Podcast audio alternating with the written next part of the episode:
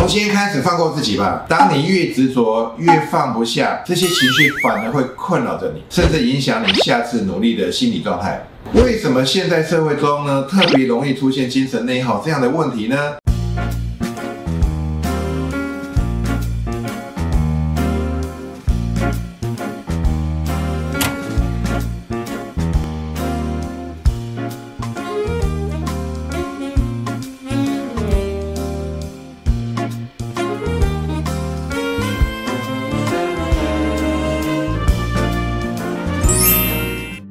答案没有对错，只有好用或不好用。大家好，我是密特晃，欢迎收看有趣的观点。做什么事情都觉得提不起劲，觉得自己很失败，永远不可能会成功。你是否曾经这样否定过自己呢？日复一日的责备自己，纠结在过去，不仅呢自己身体已经出现了一些疲惫感，精神呢也开始恍惚。也许呢你已经出现了现代人常见的一种社会疾病，叫做精神内耗。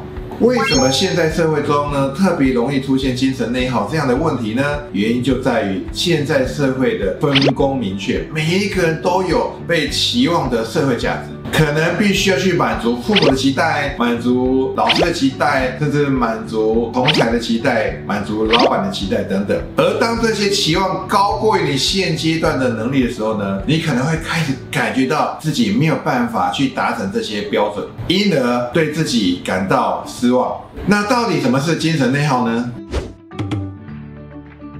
这是一个精神世界的自我耗损，也是一种脑袋里面的自我怀疑的声音，觉得自己还不够好啦，觉得自己不够努力啦，甚至觉得自己长得不好看，不够有自信等等。这些担忧呢，无法随着时间消失，它会在每一次事情发生的时候呢，不断的责问自己，使自己更忧郁、沮丧、提不起劲。其实人生的每一个阶段本来就有不同的问题在困扰着我们，比方说学业啦、人际啦、工作啦。爱情啊等等，但是因为现代的资讯传递的比较快，我们常常很容易拿别人来跟自己做比较，害怕自己的进度是不是落后了，还是自己的成就在别人眼中根本不值得一提。过度的比较也让我们陷入更痛苦的循环。其中呢，又有四种人格特质特别容易陷入这种精神内耗的循环里面。如果你有类似的这样的特质呢，你可能要小心了。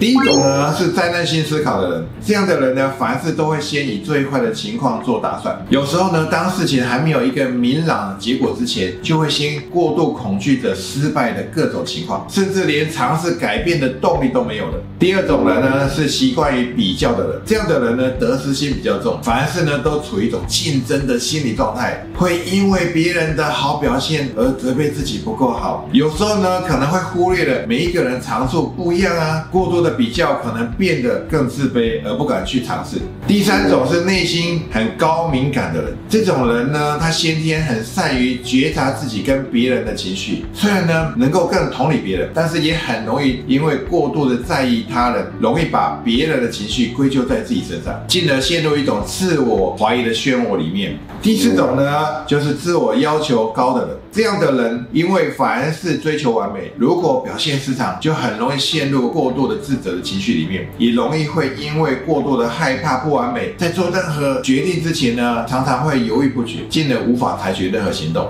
从上面的分析中，我们可以发现，精神内耗的发生，往往都是在遇到不如意的时候、失败的时候，或者害怕的事情上面。俗话说得好，人生不如意十之八九，十次的尝试可能有八九次的失败。你可以想成失败，其实呢也是很正常的。因此，我们该学的是如何去接受它。从新开始，放过自己吧。当你越执着，越放不下，这些这些情绪反而会困扰着你，甚至影响你下次努力的心理状态。这让我想到非常著名的生物学家达尔文，他曾经提出了进化论：任何物种想要存活下来，不是你的能力有多强，也不是你有多少成就，而是你有没有适应力。这就是所谓的适者生存，不适者淘汰。因此，不妨大家可以不要纠结在成功或者失败，一时的失败了，不代表你就会被淘汰，会被淘汰的反而是那些长期下来不能够适应环境的人。这边我提供一个我。个人在面对挑战时候的心法给大家。你有信仰吗？不管你是佛教或者是基督教，你可以想着这些挑战，也许就是你所信仰的神呢给你所发起的。这样一来，在面对这些困难的时候呢，你可以把它当成是一种历练，也是为你的人生升华的一种养分。你看，神要给你挑战，当然你只能接受了。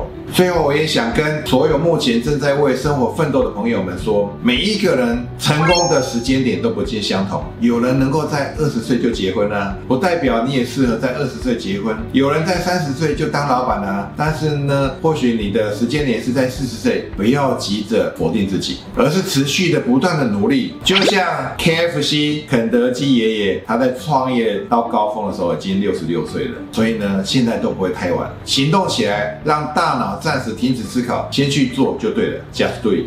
喜欢我的影片，欢迎订阅。如果你也有有趣的观点，请在下面留言。感谢各位今天的收看，我们下次再见。